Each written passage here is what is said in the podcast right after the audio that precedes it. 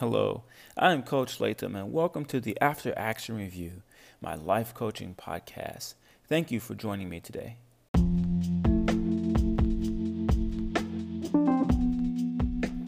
Day 17.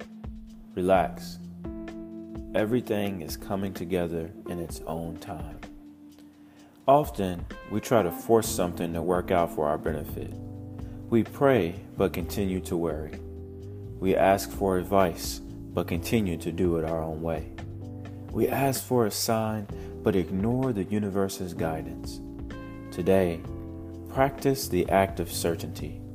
Be certain that life is making a way for you. Be certain that everything you've set in motion will work out the way it's supposed to.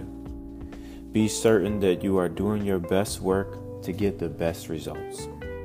I created this with the mindset that I was creating unnecessary stress in my life with the need to so closely control my journey.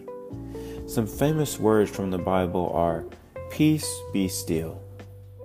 Not be gone, but be still.